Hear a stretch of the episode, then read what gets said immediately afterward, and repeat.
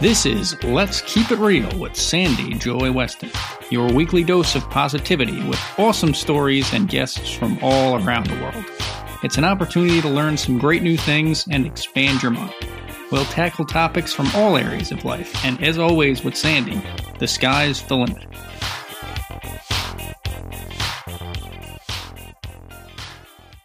Hello, hello, hello. Today's awesome and inspiring best. I'm so freaking excited about because this is a weird one. He actually interviewed me. So I love when this happens. But before we get to him, let me just tell you a little bit about Paul Brody. This is impressive because you know how I've been struggling and finally got my book written. So to hear that he is freaking 14 time best selling author what the freak? I mean, that's just incredible. It's incredible. He's also a book publisher. Ooh, ooh, that works out well. I could have used that many years ago. And he's an, ooh, oh, this is getting better and better, and an executive ghostwriter. His main goal is to help people share their story. Well, we like that. Welcome, Paul. How are you? Hey, how you doing? Good. So just remind me, are you in Texas or am I just making that whole thing up? I am in the great state of Texas. I forget where in Texas, though. So we're in Arlington, which is right in between Dallas and Fort Worth. We refer to it as the heart of the Metroplex. And I live approximately 10 minutes away from Cowboys Stadium, home of the five time Super Bowl champion Dallas Cowboys and the zero time World Series champion Texas Rangers. Oh, so are you a Dallas fan? I'm a Cowboys fan. I'm not a. I don't. Uh, I'm not going to say I'm a huge fan of the city of Dallas, but I like the sports yeah. teams because most of them play outside the area. yeah, yeah, yeah, yeah, yeah. Well, you know, I'm here in Philly, so that's going to raise some ruffles, but we'll just get through that, Paul. I love Philly fans. I tell you what, you guys are some of the most loyal fans out there, and I love the fact that the Eagles beat the Patriots in the Super Bowl. So that's the one day of my life I was rooting hard for Philly in the NFC East. Oh, okay. All right. We have a common bond there. So there you go. So anyhow, so I was reading through, you know, your profile here because the when, you know, let's tell them a little bit about how we met because you highlight authors, right? That's what you do on your podcast. I do because I truly feel that everyone has a story. So we interview people that are either writing the first book currently or have already published a book or, or several books. But the main thing is I want people to talk about their story, talk about their journey, and how it transitioned into their book. Yeah, and it's great because I mean, I put some authors on here, but that's not my main thing. And you know, you know, you pull your heart and soul into those books it's like giving birth. Not that yeah. I would know because I'm a dude, but uh, yeah, yeah, yeah. That's what I keep but. People say like, that all like the time. Birth. It's like giving birth. Yeah. Yeah, it's a passion project. It's something that they put their hearts and souls into. And I think one of the main reasons that so few people actually ever get published is because they're scared to share that. They don't think that they're an expert or they have imposter syndrome. And one thing I tell everyone is everyone has a story. Everyone has something they're great at. So why wouldn't you want to share that with the world? You know, I love that you say that, but it is true. Like even I have a friend and she um I have a lot of friends, but one of my friends, she is writing her first book and she got a you know she got a publisher and she was freaking tried forever. And so finally it's coming out in, in November and you know like how that thrill and excitement. But then she said to me Sandy were you scared shitless? Like that you, you, you know what I mean? Like you're so excited that you're getting it out there, but then you're scared shitless because holy shit, I'm getting it out there. And you're afraid of how people are going to receive it. You know, you work years and years on it and you can't wait. I got to get agent, got to get publisher, got to get all that, got to get it done. And then you're like, oh crap. I mean, I don't know if you experienced that, but I know a lot of authors too. So it was a little bit of both. Four years ago, around this time, I finished my first book. Formatting was about to end with it. I was spending eight hours a day learning everything about the publishing process, and then eight hours a day learning everything I could about the marketing process. And what happened was, yeah, it was a little bit nervous, but it also gave me this huge rush. And the funny thing is, I still get that rush for every one of my books and every one of my clients' books. So the last three weeks straight, we have been launching books. And it's Yeah. been so fun seeing our our authors become you know number one bestsellers. They're happy with it. They're excited. But the thing is, we make Yeah. it fun, and I think that's the biggest thing. Like, hey, check this out, or hey, you're kicking butt today. Look what you're doing over here. Isn't this awesome? Look at this podcast interview we got for you. So it's one of those things where we make it fun and exciting, and going, hey, this is about you and your brand. You're finally getting your opportunity to share your story. So enjoy it. And they love it, especially when they're going up the sales rankings and they're seeing no one bestseller. They're seeing themselves against certain books that they may have read up, read in the past during the launch phase. That's always the really fun, exciting part. And to me, the marketing, that's always the, that's my favorite part because I always get really excited and see all the, um, how things kind of change with our authors and how it changes Yeah. their lives where they go, man, I'm legit. I'm actually a best-selling author or I'm a published author and I can share this story. And it's just, it's just so great to kind of see that little light click on, if you know what I mean. Yeah, it's very rewarding what you do on on all the ends, you know? Yeah. So let's let's back up a little bit because, like we said, I'm sure there's a lot of you, you know, people out there that have stories they want to tell, and they're like, "Wow, you're going to pump them up to tell your story. That's really great." But the biggest thing that I want to talk about, because we do have a big health and wellness and fitness crowd out there, is Yeah. holy moly. That's all I have to say. Holy moly. Uh, We were, we were looking at tips and takeaways for um, Paul, and he says, sharing my own story about being near 340 pounds with borderline type 2 diabetes and high blood pressure. And the doctor telling him you'll be dead in five years, you don't change your lifestyle. I mean, well, we could spend a month on that one. How long ago was that? So this whole journey started eight years ago. Eight years ago, May 2011. And as you just said, I was a mess, and I had no idea I was in that bad bad of a shape. I was wrapping up my third year teaching. I was teaching English as a second language here in Arlington at the junior high level, and I was just feeling like I was feeling terrible last couple couple days prior. And one of the things that was happening was, Okay, back up a second. You said you were teaching? yeah, I was a full time teacher. Okay, I did not know that. Yeah, I was a teacher for nine years, so I'm wrapping up my third year, and And what, no, wait, wait, what did you teach? English, English? is a second language. Yep. Okay, yep. Sorry. No, you're good. Go so ahead. a couple nights prior, I started having some issues. I couldn't sleep, and when I was sleeping, I felt like I was having a heart attack. So it scared the hell out of me. So I realized, okay, I need to go see Yeah. a doctor about this. So that Monday, after I was done teaching all day, went to the doctors and told me exactly what you just talked about. I was near 340 pounds. I was borderline type 2 diabetes, which runs in my family. We're borderline um, high blood pressure. Doctor told me straight up, hey, you're a mess. If you don't get your act together, you will you will be dead in five years. And when he said that to me, I just something clicked. And I was like, okay, I'm going to fix course. this. And he said, you know, he said, the good thing is, Paul, is that you're such a high weight that even if you just trim a few things right now, you're, you'll be able to drop weight. He said, your challenge will be to keep the weight off because your metabolism is going to change. You might have some thyroid changes, especially when you're getting older, but you, you can do this. So I went out, I laid out a plan, implemented it. I dropped 60 pounds over the next few months. And the main thing is I was able to do, Sandy, what less than 5% of this population can do. It's not just about losing the weight, it's about keeping the weight off. And I kept the weight off, Yeah, and I was yeah. inspired to write a book about it. But here's the thing, and this, I'm sure this sounds familiar. I had no idea what I was doing. I didn't know how to get a book published. I didn't know about getting a publisher or self-publishing or whatever method we are going to do. So it just it stuck in my head for up to four years. Four years later, it's 2015, summertime, and I had a couple friends that actually published a book. They had a lot of success, and uh, one of my buddies in particular was going, "Paul, you can do this." So I was thinking, why do I keep holding off? So we're on a family trip to Vegas, of all places. We're in mid-flight, and I'm thinking to myself, why do I keep putting this book off? I was like, screw it. I'm just going to get the thing written, and I will worry about the rest later.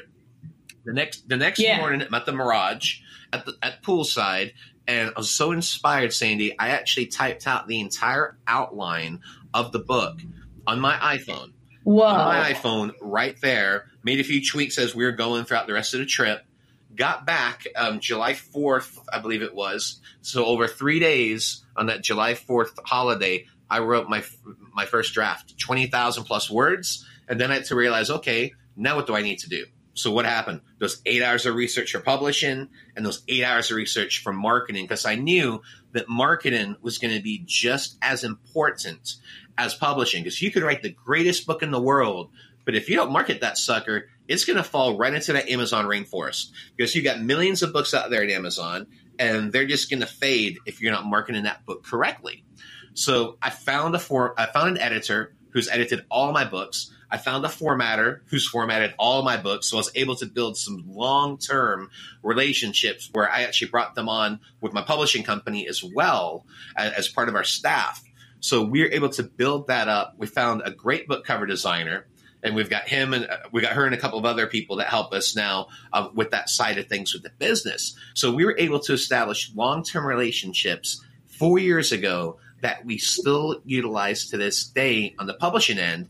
And then on the marketing end, I you know I got to learn about all these different sequences, all these launch strategies, social media versus book promos. I mean, all the different things that you look at when you're launching a book, traditional PR, podcasts, going on different shows, and we put a game plan together. That August 2015, we launched this book while I was at a national conference for my business fraternity that I was in, and we actually launched the book that week to coincide with with that conference and it became a number one bestseller.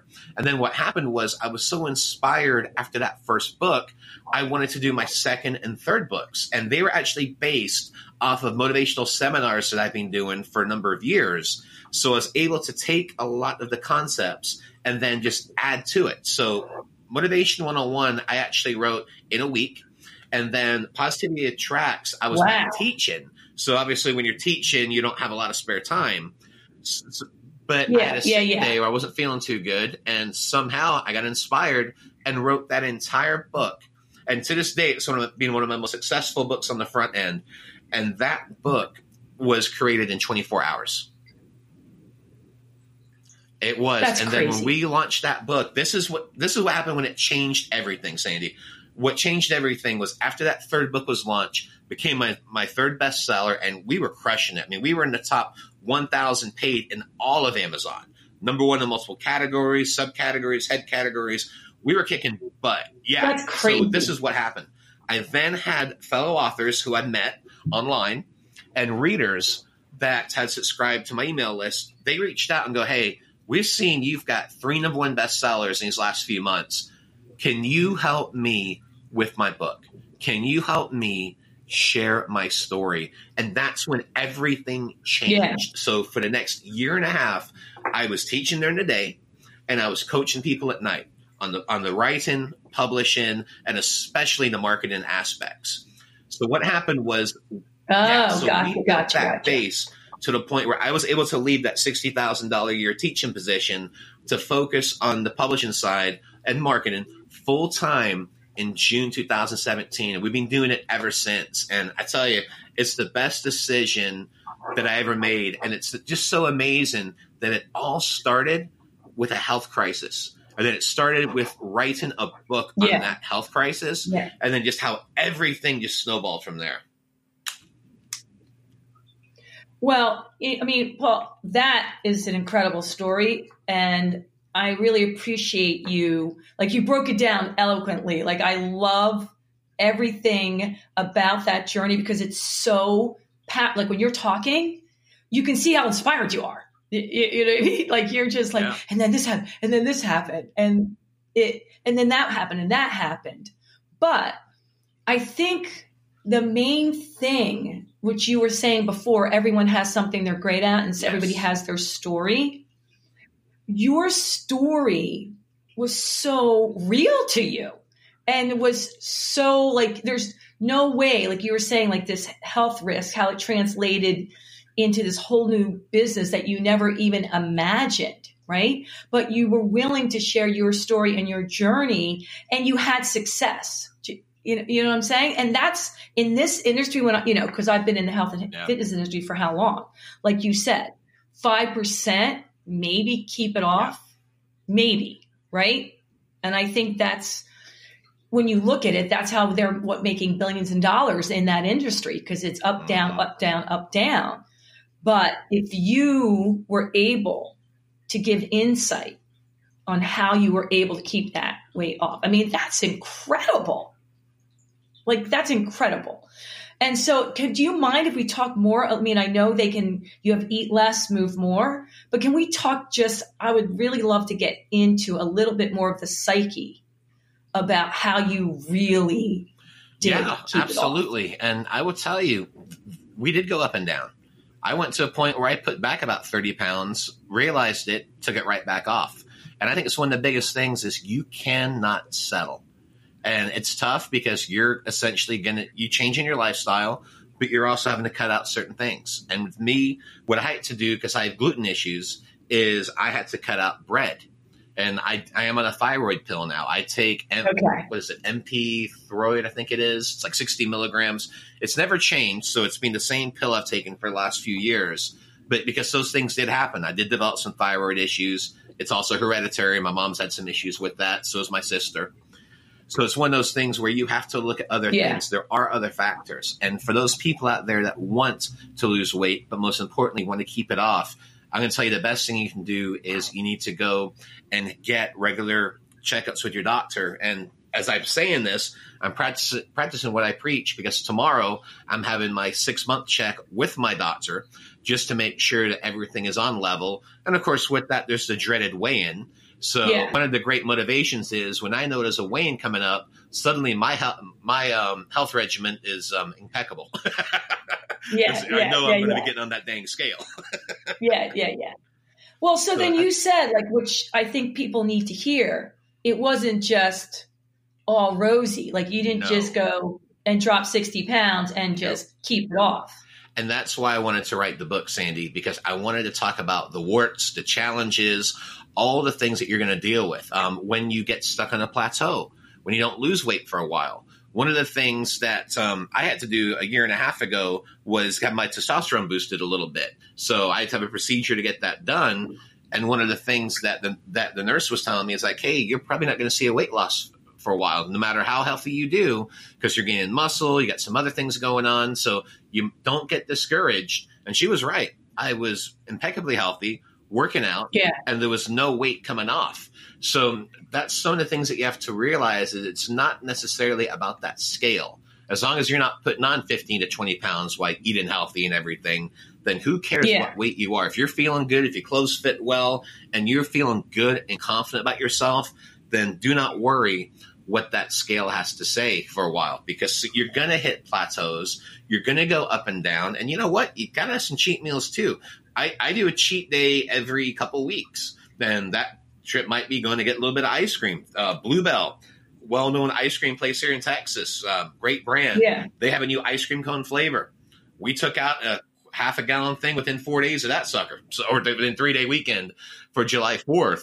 So you have to also treat yourself, but you also have to realize when it's time to get to work, then it's time to get to work. And I'm very lucky. I've got a pool outside where I'm able to work out in there. I do a lot of running in place, things like that, where I can actually get the metabolism going, get the health going. But you know, there's other things you can do with other exercises as well. But you also do have to do some sort of exercise. So I work at home. You know, I'm out and about running and gunning, but my base is at, at my home office here. And one thing compared to when I was teaching was there's a lot less movement. You know, you're not running around after kids. You're not taking them to recess or taking them to lunch or loading your Yeah, car, yeah, yeah. doing everything else. So there is less um, exercise involved with that. So you have to be able to budget at least 10 minutes a day, at least 10 minutes to go out there, take a walk, run in place, get on an exercise bike, do some stretches, do something. But you have to exercise 10 minutes a day for mental health, but also for physical health too, to get your body moving. Because if you're eating everything healthy, that's great. And that's 90% of it is eating healthy, but you also have to be getting some exercise too. So it's just realizing it doesn't have to be wind sprints, but you have to have some sort of exercise to keep your body moving because that also is going to keep keep you mentally aware. That's going to keep you mentally focused too, especially for those people that may deal with depression and things. I have battled depression my entire life, and fortunately, for the most part, I have kept it down. But part of the reason I'm able to battle it is that I do exercise daily to kind of get rid of that negative energy when you have it. Wow. Well, thank you for sharing that. I really appreciate that. I mean, that's something that I'm sure a lot of people can relate to. And I I know 100% that you're right. I mean, the more you eat healthy and the more you move, it definitely makes your mood swing. I mean, it definitely there's no downside whether you have anxiety, depression, whatever it is, there's only an upswing. And I'm sure you can tell on the days when you do more how you feel. Oh yeah. And that's the thing too is just you got to you have to make time. I mean, there's times we're doing a we have another book launch going on right now, and it's actually for our own book. It's this huge 75 person project, and it's been a lot of stress. And there's been nights that I've been up to. No, wait, how many person project? 75. What? Yeah. And you want to talk about stress. You, you talk about proofreading a 59,000 word book over a week span and going, okay, it's 4 a.m., so I need to go to bed. But also realizing during that during those days that I've got to take a, an hour and get out to the pool and just so I can focus and disconnect and get some exercise in and relax. And that's one of the things, no matter how busy you are, you have to make time for yourself and you have to make time to go out there and exercise and to focus and just and disconnect. You know, you got to disconnect from your phone. You have to disconnect from your laptop. When I go outside, the phone stays in. It can wait. Whoever's calling you, it can wait. You've yeah. got to make time for yourself. Otherwise, you're going to be a slave to that computer. You're going to be a slave to technology. And I'm seeing way too much of that right now from with others. Yeah, yeah. with others. Yeah. I mean, it's funny because people, you know, you see all these, I don't know about Texas, but in Philly, there's like a million fitness yeah. centers, like a million. Like we have so many different type of studios, you know, for everything, like whether it's boxing, ballet, you know, everything you can possibly think of, of, you know, multi training type facilities as well as health clubs. So you would think so many people are in amazing shape in the country, but it's really only the fit getting fitter. Well, and the other thing with that too, do you, you know what I'm saying yeah, by well, that? The other thing too is like, and, and I've dealt with this. I had a health club membership where you know for two years straight, I was always working out there in my 20s. But but then you start you know dragging on about life. You don't want to get in your gym gear. You don't want to drive to the gym. You don't want to mess with that. You don't want to deal with people because I, you know, I don't like working out in public. I like working out at home where I can just focus and you know yeah. ha- have that linear approach with it. But one thing is that's an excuse, and what I feel too yeah. is. Well, whatever. Some people like their people love the gym. They love the community. They love the camaraderie. Some people they really look forward to the instructor. You have to find out what works exactly. for you. And that's why I emphasize just you know for now work out at home. Work out for ten minutes a day because that's where I'm comfortable. I don't like going to gyms. I don't like having to get all dressed up. So I took that excuse out. Right. Go outside and get on with it. Yeah. Go do this. Yeah. Or it used to be, you know what, I need to get my music mix. No. I work out now without a music mix, and I'm a huge proponent of music. But if I'm only having to work out for 10, 15 minutes a day, you don't need music for that. Get in that pool and get started. You know, stop making excuses. Yeah. That's that's my biggest thing, and I tell it to yeah. myself. I'm like, hey, stop making excuses with this. Get out there and get on with it. Everyone can do 10 minutes of exercise a day. You know, I love that you're saying that because it you know, you're talking to someone who owned, you know, health clubs, and and yeah. yet my big proponent for my book is just move a few minutes every single day, like to yes. get in the habit, to get in the groove. I mean, I'm all about you know the ones who really love it and you know they have an activity whether it's you know swimming walking yoga running doesn't biking and that they spend like an hour or two a day but that's not what i'm going after i'm going after making sure you do something you know, like the people that already have their routine, Paul, yep. that's great. But it, it's getting inside people's head. And this is what I loved. And that's why I really wanted to interview you because people do think if they don't have that hour, it's not worth it. Mm-hmm. You know what I mean? Like they don't have that mindset that you do, that even 10 minutes make a difference. Well, and it's the power of habit. When you start doing it and then you start getting a little streak together, so right now I've got a streak of two and a half weeks straight where I've gone out there and I've exercised in that pool for 10 minutes a day. Range, whatever, I don't care. I'm getting in that pool. If it means I'm out there at 10 a.m. or if I'm out there at 10 p.m. at night, which I've actually, with everything going on right now, I've done a few night workouts out there. So put on the pool Okay. lights, get in there. The dog comes out with me. There's no excuse. Just get on with it. Make the time. Now, keep in mind he's in Texas. All right, so that's why I like that. Yeah, Like, it's love- like 100 degrees right now. So we typically Yeah. don't really work out during the day. But if I do go in, we have a lot of trees and shade. So I'll work out like around Yeah. 4 o'clock. But of late, I've been working out at 9, 10 o'clock at night. The thing is, there's always time to do it. So stop making excuses. And this is what I tell myself. So I'm not out there trying to preach to everyone, but I'm like, just stop making excuses. Get out there and just do it. Journey of a thousand miles begins with the first step. Lao Tzu. Yeah, I, I love that you're doing that. I love that. And the thing is, so can can I ask a few questions? Do you mind about that? Go like, so when you were talking about losing the weight, unless I'm, how long did it take you to take off the weight? Six months. Took you six months. Okay. Keeping it off takes the rest of my life. Yeah, yeah, I'm, I'm with you. Okay, so it took you six months. Did you only work out 10 minutes a day the whole time?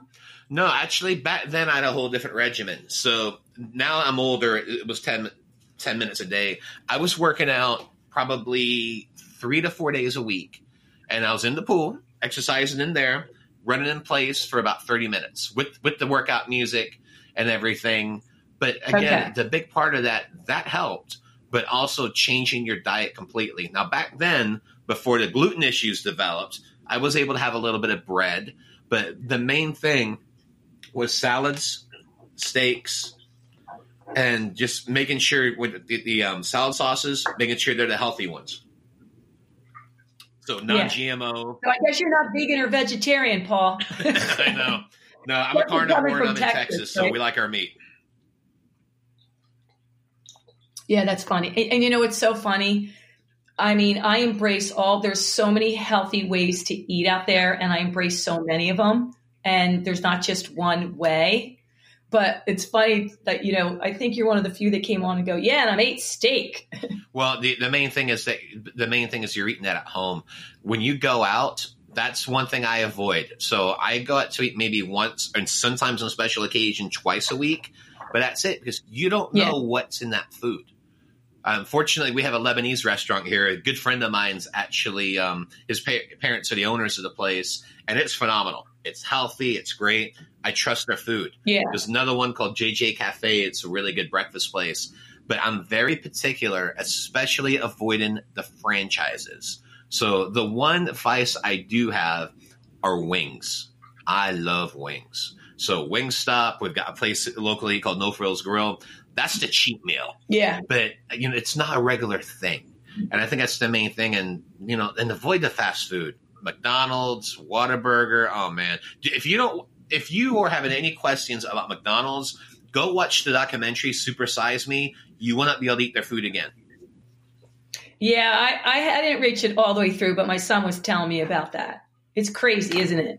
yeah to see what that does on your body and for and just to tell your audience some of them probably know the story but um, i think it was morgan spurlock spent 30 days all he did was eat mcdonald's. And what changed i mean my god he he gained weight he felt horrible he had a bunch of health issues everything was tested medically as he was going through this process. And just watching that alone i was uh, after seeing that i was like no no mcdonald's for me. No fast food if i can avoid it Yeah. Yeah. That was enough to scare you, right? Well, and it's tough. I mean, I've actually got a couple buddies of mine. They're digital marketers. They're like brothers to me. They're always working out. They're both very fit, but of course, they're in their early twenties, so metabolism hasn't kicked in yet in terms of it slowing down. But I'm Yeah. like, guys, don't eat that McDonald's all the time. Don't eat Whataburger. You know, have it once in a while, but you know, don't do that. And of course, when I was their What age, water? I have to ask you, Paul, what's Waterburger? Whataburger is the southern version of In and Out Burger. If you're familiar with In and Out in the West, Yeah, I know In and Out. Yep. Yeah, so Whataburger is more kind of like Blue Bell, Texas based, uh, very big brand. In fact, one of the big debates in Texas is always what's better, Whataburger or In and Out Burger. So it, it's Yeah. always a battle. It's just a really good fast food burger Yeah. place. But Yeah. what, what I was telling them is, you know, you got to be careful with that. Of course, it's the same guy, me, when I was their age. I was out, you know, college days, drinking until 2 a.m., getting hungry, then stopping at Jack in the Box of Whataburger and getting a to go order of a burger and not realizing I just ate 2,000 calories at 3 a.m. So it's just one of those things that you kind of learn as you're growing up. But I think it the, the sooner that you can learn that, the better, just because uh, you're going to pay down the line. You're going to pay the price. And you don't have quick metabolism forever. Yeah. You know, you're, you're, and plus, you know what? You can't work it off. I mean, it's not Yeah. a matter of calories in or calories out. It's the quality of the food. You know what I mean? And no matter how much you work out, you, you can't take that stuff out of your system. You, you know what I mean? That's the bigger thing. Exactly, Sandy. Exactly. And, and also, I want to mention too, when I was talking about when I eat at home, salads, steaks, chicken, and it's the good steaks. Um, I'm talking typically ribeyes. We're talking about nice roasts, things that are very lean. And um, the, sa- the same thing with chicken as well. Just making sure you're getting some really good quality food. And yeah, it does cost a little Yeah. bit more to eat healthy, but think about the money you're saving by not having to get that prescription or having to go see a doctor or having to see a cardiologist or any other specialized field because even with insurance these days medical costs are higher than ever so forget the prescription change your lifestyle Yeah. because when you change your lifestyle you don't have to take the prescription Yeah, you know what? You're you're so right. You're so right. But Paul, I mean, let's look at it. You want to motivate people and you want to tell them to do it because before it becomes a problem, but you can understand how most people don't take action until it is, right? human nature. It doesn't it's all reactive and it's not proactive. And quite frankly i was in the same boat. I was reactive to that health diagnosis where i'm going okay if i don't get this together not only yeah, yeah i might be able to survive a few years but what if i relapse? And I, i'll give you another example. So we're in maui a couple months ago a family trip. You know when you're in maui you're going to enjoy maui. It's the last trip we were having down there. It's fifth and final trip over the last 16 years so we enjoyed it Yeah. great food, had a good time. But here's the problem: right near the end of that trip, I started feeling crappy. I started feeling run down. Really? I felt exactly how I felt years ago, and I'm like, okay, when I get back to the mainland, this is getting fixed immediately. And that's exactly what happened. But you have to be able to diagnose the signs too. So for those people that have lost the weight, you're having a good time, you're having a great trip. Yeah. Hey, enjoy yourself. Do a little gorging because you're uh, you're on vacation. You should enjoy it. But when you get back home, get back on on your plan. Get back on that lifestyle adjustment because I get it. Everyone Yeah. enjoys a cheat meal. Everyone enjoys vacation. Yeah, but see, now I'm thinking in Maui, you would have eaten lots of fruit and veggies and all that stuff. When's the last time you went to Maui? Oh, it's been a while. Yeah, they got a lot of good food. Like- Yeah.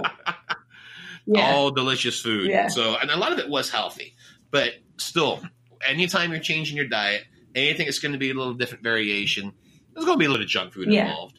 And why not? You got you, Yeah, you, yeah, you yeah, got to enjoy course. it. You're- They've you're got some of the best food on the planet. They got great burgers over there too. So my philosophy is when you're on vacation, you have to enjoy it. You have to kind of have that break because I also feel long term it's good for your system having a little junk in there, but for a brief time, and then get get back home and get back on your health plan, get back to being healthy because I think that's a good thing because it takes out the cravings. It's just don't do it for 17 days. Now, you, when you're saying your, how's your family eat? Like, you know, you because you're saying family vacation. Are they healthy eaters? For the most part, for the most part, um, usually, usually family vacations, I'll bring my mom with me. She's um, she just turned 82. She exercises every day. Pretty healthy lady. Eats healthy for the most Cool. part. Enjoys her treats here and there, but um, you know, for the most part, she does pretty darn well. Now, my dad, that's a little different story. He's actually 190 pounds, but he's one of these guys that um, he does not eat healthy, but he works so hard and he he rests so much when he needs to that he can get away with it. But not everyone can. Gotcha. You know what I mean? Everyone's going to Yeah. be different. And for those that do kind of have those genes Yeah. that cause those challenges with a slower metabolism or with them any type of thyroid issues, you got to be real careful because everyone's going to be different. Yeah. as everyone listens to this show, you can identify your strengths and your weaknesses pretty quick. That's true. So, Paul, let's just take a little bit of a turn here because normally I like to ask a little bit about, you know, when you were growing up. So, when you were a child, just dealing with this, how was your weight? I mean, did you ever have a weight problem? So when I was growing up, my parents are both insurance executives, and we had um, some people call them au pairs, some people call them nannies. I had a really good one, uh, a couple of really good ones when I was earlier in my youth, and they kept me very healthy. Were always what looking out for me. But then we had this lousy nanny for a couple of years, and she didn't really care. So I was eating whatever. I mean, you know, you're a kid. Ooh, candy, great. Ooh, fried chicken, wonderful. And, I, and I got I got fat. I mean, and that's what I'm saying. My weight's been up and down my entire life. So probably seven, eight years old, I put on weight. And that's always tough because kids, if there's anything different with you, they're going to notice and they're going to pick on you for it. I mean, that's Yeah. just human nature. Absolutely. So I was up and down and probably until I was 16. And when I was 16, I um, messed up because I said I've been up and down my entire life. I was drinking a lot of Dr. Peppers and stuff during the summer. I was about to enter, enter band camp going into my sophomore year in high school. Got on a scale, 266 pounds as a 16 year old. And I'm like, okay, Whoa. I got to change this. yeah. So this is the first time I ever really went on a hardcore regiment. And fortunately, with marching band, that's one of the best workouts you can get. I went from 266 Yeah. to 215 pounds within five months. Woo! And, and that was, I was 16, which is good. I mean, come on, and it's high school. You want to look your best in high school. You got prom, you've got homecoming. And, you know, fortunately, I had dates for all those events. But I feel a big part of that was, too, taking care of yourself physically and mentally. So I was able to get down to a really good weight. I mean, I was also a tall guy. I mean, right now I'm 6'3. So, you know, I was able to carry the carry the weight, but you don't need to be carrying that level of weight at that age. So marching band and eating healthy, salads, lots of salads, lots of chicken, lots of ham. And that's how I was able to take off 50 pounds within August to Thanksgiving of that year. Gotcha. And of course, being younger, having a quicker metabolism, that always helps. And the fact that I was Yeah. still growing. All those factors help that you don't necessarily have when you're 44 Yeah, years yes, old. yes, yes. And so then from 16, From 16 on, we were okay. Um, I think I probably put on about 20 pounds senior year just because we were senior year, a lot of stress, college, and all that. Then, Yeah. of course, you get to college and you put on the freshman 20, so that happened. Yeah. And then a few years later, took off the weight, went back down. And then that's, of course, when I started socializing, hanging out with people in the social fraternity I was at. And then, of course, what were we doing? Drinking, having a good time. 2 a.m. Hey, let's go to Jack in the Box. Hey, let's go to Whataburger. Yeah, that didn't end well. So put on a little Yeah. weight, had to take it back off. So as you see, this has been a lifelong thing. And one of the biggest things you have to realize when you have this type of challenge is acceptance. You have to accept that you're going to battle pretty much every day of your life. And that's the biggest thing that I've realized, especially after um, the book got out and everything. I realized, you know, I need to do a sequel for this book down the line, but it's it needs to take a few years because I need to talk about the struggles, going up and down, getting older, dealing with thyroids, making further changes to your diet, cutting out certain things. And that's the end goals in the future is doing another book where we're like, okay, this is a number of years later. This is what happened. This is what changed. This is what I've learned. This is what can help you. And I think that's one of the biggest things is just realizing it's an ongoing battle and you constantly have to be dieting. As much as I hate that word, you do, especially if you want to keep the weight off because you, you notice that less than 5% ever do. And I think the big reason is people become complicit. I became complicit. So it's one of those things where I constantly have to keep myself accountable, and I've asked my family to keep myself accountable. Fortunately, my dad he he takes one look, hey, so I can gain a couple pounds, take care of that. And of course, he's Scottish, so he's got the Scottish brogue as he's saying it. So the last thing you want to do is hear Yeah. that brogue going, hey, you need to lose some weight. Yeah, I think. Well, you know, that's really. I really appreciate you, by the way, being so. I feel like you know you're being very vulnerable and telling us the truth because a lot of people like they they sugarcoat it, and you're not sugarcoating it. No, you know. and that's why I was so inspired to share this story because you don't sugarcoat, and that's always my philosophy. And that's what I tell my clients: share your soul in the book because as we talk about, everyone can write a book. everyone can find a way to connect, but the number one thing is that connection, is connecting with your audience and building that relationship. Because yeah. when they can connect with you and realize you're not putting on a facade, you're not just pitching stuff, they realize, okay, this guy is yeah. real, this this lady is real, they care. I want to connect with that person. And that's exactly what, what we aim to do with our books. And that's what we tell our clients. Be vulnerable, share the struggles because no one wants to read a book where everything is perfect. They're the world's greatest person. No one wants to hear that. They want to hear about the struggles, the challenges, and how you overcame those, and how you can help them.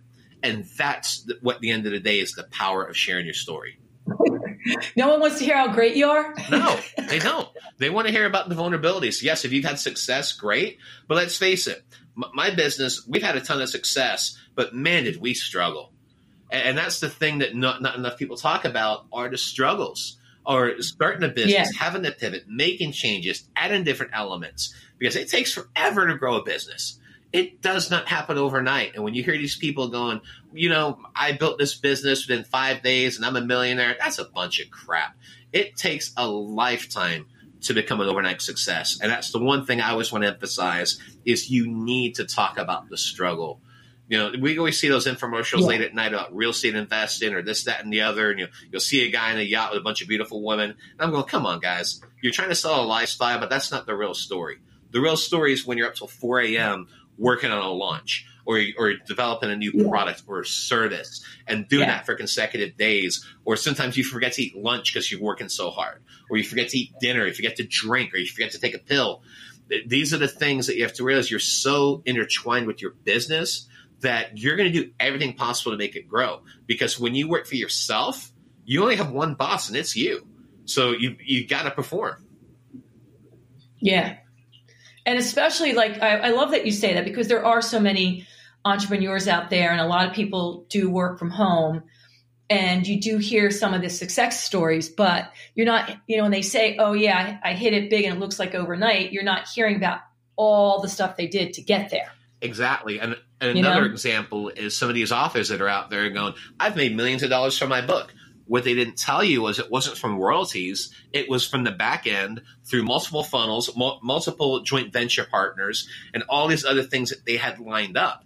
And it's almost tricking people going, hey, you're going to make this on royalties. No, you're not. And that's one thing yeah. we tell our clients: like, listen, you're gonna make you'll make some nice money on the on the front end with royalties, but you make the life changing money on the back end with what you're selling. And that's why 70% of our clients are business book clients, where we're like, hey, what product or service do you want to promote with your book? And we help them get crystal clear on that offer. So when that book launches, then they're able to do that. And then what, they, what do they do? As you know, you're leveraging it to have the print version, to have multiple paperbacks in stock. So when you're going to speak into events, you're giving those out for lead generation, or you're selling them if you need to, or you're using it to build relationships. Because when you network at an event, when you have a book versus a business card, it's powerful. And that's one of the things that we want to emphasize because it's not an overnight success and you're not going to make millions of dollars just based on royalties. You've got to get out there and sell. But having that book is a great conduit to help you do that. And that's one of the things that I was going to make clear with that when you do have that opportunity to share your story, because that book has so many powerful things that you can do with it.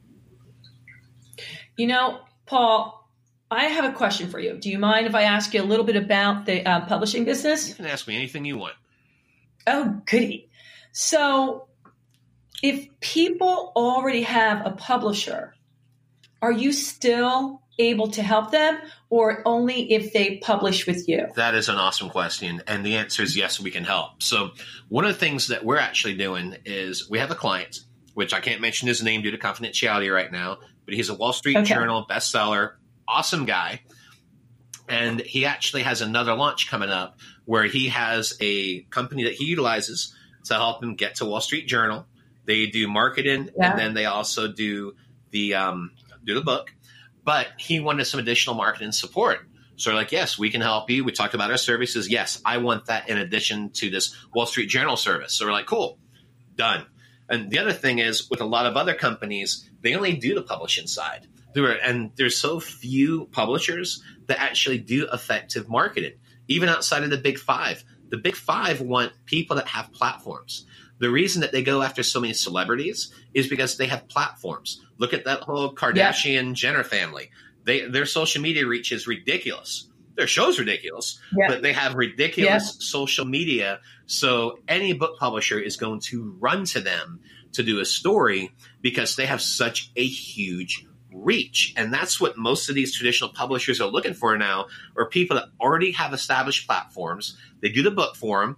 They might help them get a little bit of PR, get them on a couple TV shows, especially if they're celebrity. But for the average person, for the person that's doing their first book, you're you're pretty much doing it yourself in terms of the marketing. Even if you have a publisher, and then you what do you have to do? You have to build a platform. So the nice thing with our company is we focus on book promo companies. We work with over 20 different book promo companies. We have a sequence that we started with my own books four years ago, and we perfected. And the result is we help them become a number one best-selling author. And the reason we do that is mainly for credibility. And it's not one of those things where you're number one seller for an hour, you take a print screen, and you're an author. No, we need to make that at least 48 hours. And here's the example: Lion King came out last week, right? Made 150 plus Yep. million dollars. We look at it like that. It's like when a new movie's coming out. Okay, you're number one. Great. How long? Okay, need to be at least 48 hours. Now, our expectation is always it's going to be longer than that. I actually had a client last year that was number one bestseller in at least two categories for over six months. So it just depends on the book, depends what your strategy is with that. But my rule of thumb is it needs to be just like a movie. It needs to be at least 48 hours, if not longer. Otherwise, you're gimmicking it too much. It needs to be for credibility. But the other thing is when you utilize a company like ours for marketing is that we're going to make sure that you're crystal clear with your offer so you can recoup your investment as soon as possible. My main priority is I want our clients to recoup their money within 30 to 60 days, and we're going to help them do that. Wow. That's awesome. I mean, anybody out there, I can tell you this. Even if you have an amazing publisher, you are absolutely right. Basically, they'll help you for a couple months and then you're on your own. That's it. I know firsthand. So definitely, you got to look Paul up. I mean, Paul, how many authors do you think you've helped like that? In terms of number one bestsellers, I think we've got over 30 right now, and which isn't bad because we really haven't pushed it that much. And a lot of those have happened in the past few years, last couple of years in particular, especially when we transitioned out of coaching to more into the done for you services. So it's a lot, a lot quicker to do and it's a lot more streamlined. So, are you talking about you've helped 30 bestsellers that you didn't publish or they also published? Combination. So we we've had people that take advantage of our marketing packages. We have people that do both. So it really just depends on what the person needs, and and that's our approach too. We always offer a complimentary strategy session, and all we want to know on that call is we want to know about you. We want to know about your book. We want to know what you want out of it. Yeah. We want to know the content of the book. We want to know why you're passionate about the book, and then we want to know how we can help. Yeah. And if we can't help you, we're going to tell you. We're very blunt. Maybe it's the Texas side Yeah. kicking in, but we're going to tell you if, if we see potential in your book. And if we don't, we're going to send you on your way with some great resources. But the one thing we're not going to do is waste time. We're, we're not going to promise you the moon Yeah. and the stars and not deliver. We have a system. Right. If you don't think you can do it, you're not going to have do a it. system. We know what we're doing, and we're going to be all in with you to make sure that you have that support. And I think that's the biggest thing, knowing that Yeah. you've got someone who's all in with you, and also, and you know this, if you send a book out to a publisher, a lot of the time there's going to be communication issues. They're, you're not going to be involved in the process. You're not going to know what's going on until the book comes Yeah. out. We're different. We promise a guaranteed response within 24 hours. You are always in the loop. We send back Wow. the edits to you. You're going to approve them, not us. You're going to go through. You're going to make sure you're happy with Yeah. everything. If you're not, you tell us. We're going to fix it. Same thing for formatting. We're going to send it back to you. You're going to check everything. The book cover design. That's the other thing. And I'll give you an example. We screwed up a cover a few weeks ago. Probably the fu- first one we've ever screwed up. There was a miscommunication.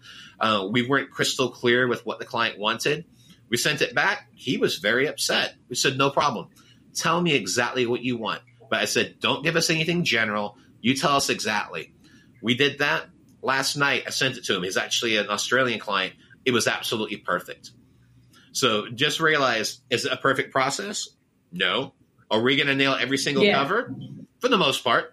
But if we screw something up, we're going to fix it. And I think that's one of the biggest things, knowing that you have that level of accountability that everything is done Yeah. right to your specifications or it doesn't get done because we give our clients the final approval on everything. And by having that collaborative process, it builds the trust, it builds the relationship. And the most important thing is they have a great experience because when someone is happy with the experience they have with Yeah. you, that is the best advertising you can get. Because what are they going to do, Sandy? They're going to tell their friends, right? They're going to tell people in their network, going, "Hey, this guy is for real. This is what he did for me. We had a couple challenges here. This is what he did to fix it. This is a stand-up guy. Go talk to him." And that's our philosophy. We don't promise the moon and the stars. We want to help. Our main objective is to help people share their story, and that's it. We want to make that dream a reality. I freaking love it. I mean, you know, I feel like we've talked about a few different subjects here. Like we we've talked about the health and the fitness. We talked about, you know, sharing your dream and writing a book and trusting, you know, the people, you know, that you're working with. But I think that the one thing that I really, really, really want to emphasize here, as far as your company, listen to his voice. I mean, talking to you, if my book was in your hands, I would feel so safe. And whether it's you or anybody else you're working with, make sure you take the time, right, to get to know the people, whether it's a book or anything, right? Make sure that you really feel like comfortable with them, like you've done your homework. Don't you think, Paul? I think there's two main things I want to advise on that. One is trust your gut, no matter what. Yeah. I said with with you know we not all of our clients decide to work with us, or potential clients decide to work with us. I say, hey, trust your gut. If it feels right, then let's pursue it. But if it doesn't, don't. And I had a guy that trusted Yeah. his gut a few weeks ago. He's like, you know, I'm just not ready right now. I said, good. You trust your gut, and you get a hold of me when you're Yeah. ready. You contacted me a few days ago. Hey, I'm going to be ready in a couple of weeks. And one of the other things that I emphasize with that is ask that company what their core values are. That's a litmus test because if they Yeah. cannot answer that question in under five seconds, you have your answer. So someone asked me, what are my core values? Truth and service. Latin phrase, veritas et utilitas. Ooh. I believe Howard University has that as their slogan, and that is truth and helpfulness or truth and service. And that has been my own personal motto for decades, and that is the same motto we have with our company. We're always going to be straight up with you. We're not going to mess you around, and we're going to be there for you. When we have a client, we are all in with them. We will do ev- anything that it takes to help them, support them, and to make sure that book is leveraged to their best opportunities possible to help them grow their business, establish that authority, and just take their businesses to the next level. And the other question I get too is like, do we do we help with fiction, children's books, cookbooks? We do. That's a smaller part of our business, but we do help with that. But our primary focus is to help people that are wanting to share their story, coaches, consultants, speakers, to get those speaking fees up, to get those services promoted. But the main thing is too, we want to make sure they're good people and that they legitimately want to help others. If it's just people looking to get rich quick, we're not going to work with them. We want to Yeah. make sure that they're giving back and they're helping other people. Because what I've learned, when you do that, everything else takes care of itself. Wow. Paul, thank you so much. I mean, this has really been helpful. And I know my listeners are going to enjoy it on so many different levels. But before we wrap up, I always want to give you an opportunity. Is there anything that we didn't get in that you want to go over? I think we're good. This was a nice conversation. As we talked about before the show, nothing's off limits with me. So I'm Yeah. having a great conversation. It's been a pleasure, Sandy. All right. So listen, how can they reach you? I mean, we'll have it all written up, but I want to just make sure that you tell them how can they reach you?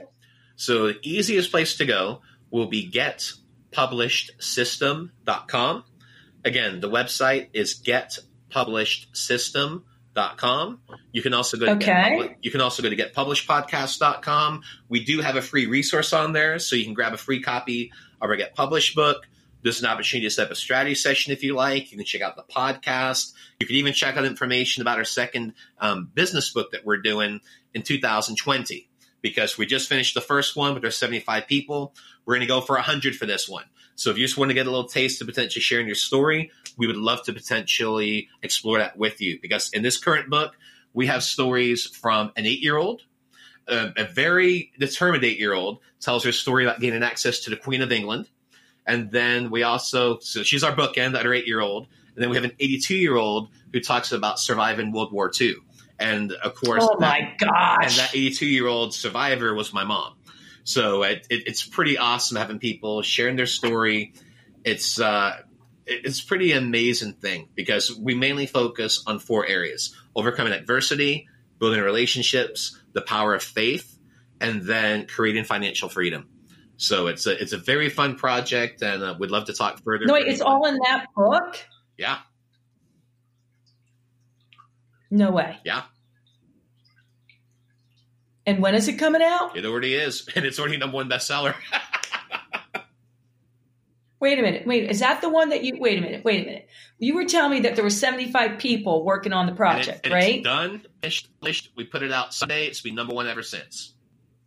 No, wait, you put it out when? Sunday. No way. You Yep. put it out Sunday. Yep. We haven't even promoted it that hard, uh, and it's already getting a ton of reach. We have. I'm looking at it right now. 11 reviews. It is number one in information. No, wait, and tell tell me the title again. It is the Get Published business book. So you could actually type in Oh, Paul Brodie Get Published or Get Published business book. This is the business book. I thought you said that, but I didn't know that was the title of the Yep. book. So the book right now, number one, a couple of different categories, uh, forty-seven thousand overall, which is pretty darn good. So we're not even really push, pushing this book right now. We're doing the launch on Monday, the, the official launch launch. But uh, we're, we're having a great run with it already. A lot of people spreading the good word with it, and um, it's amazing when you have seventy-five people promoting their chapter in the book. It brings a lot of reach in. I didn't understand when you said there were 75 people involved. I didn't understand what you meant. 75 people, You know what I mean? 75 chapters. Each of them had an opportunity to share their story. So everyone shared something different. We had people talking about keys to marketing, growing a business from the inside out, um, in terms of building relationships, investing in people, the fun of fandom, community involvement through Rotary. I'm a Rotarian. So we had um, a lady talk about our Rotary Club in there, our president. We talked about not supporting nonprofits. And then about overcoming adversity, we talk about the power of hope, embracing pain as a gift, kind of like what we were talking about, overcoming insurmountable odds, Yeah. being a caregiver, and then about the power of faith, being a cheerful giver, spreading kindness, fulfilling your purpose. This book has a little bit of everything. And we have our bookends. We have our eight year old and our 82 year old, and everyone else in between. Oh my gosh. I'm excited for you. It's fun. It's been a great project, but I'm going to tell you the greatest joy that I've that I've had with it is seeing our authors become so excited. Half of the authors are local here in the Greater Arlington area, and the other half are in Canada, Australia, UK, all throughout the U.S. But it's just so great to see them going, "Hey, I'm a published best-selling author." It's really cool to see their excitement. And, and let's face it, from a back end perspective, it's good for business because several of those people that are part of the book, they now want to get what I call a book book. And they want to work together on actually getting their own full books done. So it's a great opportunity to get a little taste of uh, what it's like to be a published author, to go through the process. And uh, we do everything for them. So all they need to do is write the chapter, or we'll actually interview them over the phone and get it that way. Then we edit it, goes back to them for approval, format it, create an awesome cover. It's done. So typically, the time commitment for the person can actually be less than 10 minutes. Unbelievable. Crazy. Crazy, Paul. I'm so excited. Hard work, but it's been fun. Yeah. Well, Paul, this has been a pleasure. Thank you. I mean, I'm sure I could keep thinking of something else to ask you and we could keep going, but I think we got it all in. I think they know how to reach you. I think they know what books they have to buy. I mean, it's, I, I don't want to say have to, but, you know, your story has been very inspiring. All right, the Paul. nice Well, and the nice thing is too is there is um, on the website too. There's an actual books page that they can click on, and Yeah. they can just see all the books. I will tell you, the uh, my first book is free on Kindle.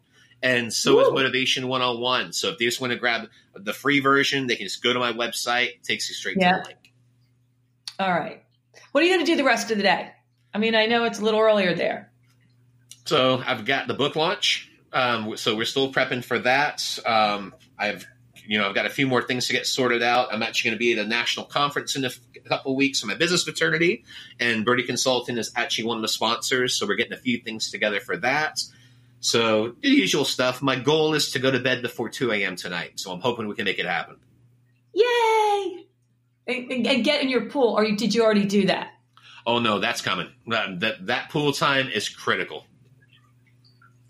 All right. Well, Paul, thank you so much.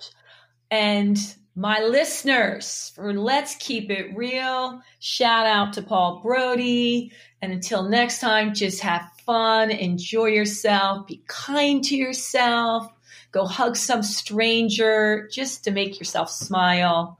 And you know what I'm going to say Toodles!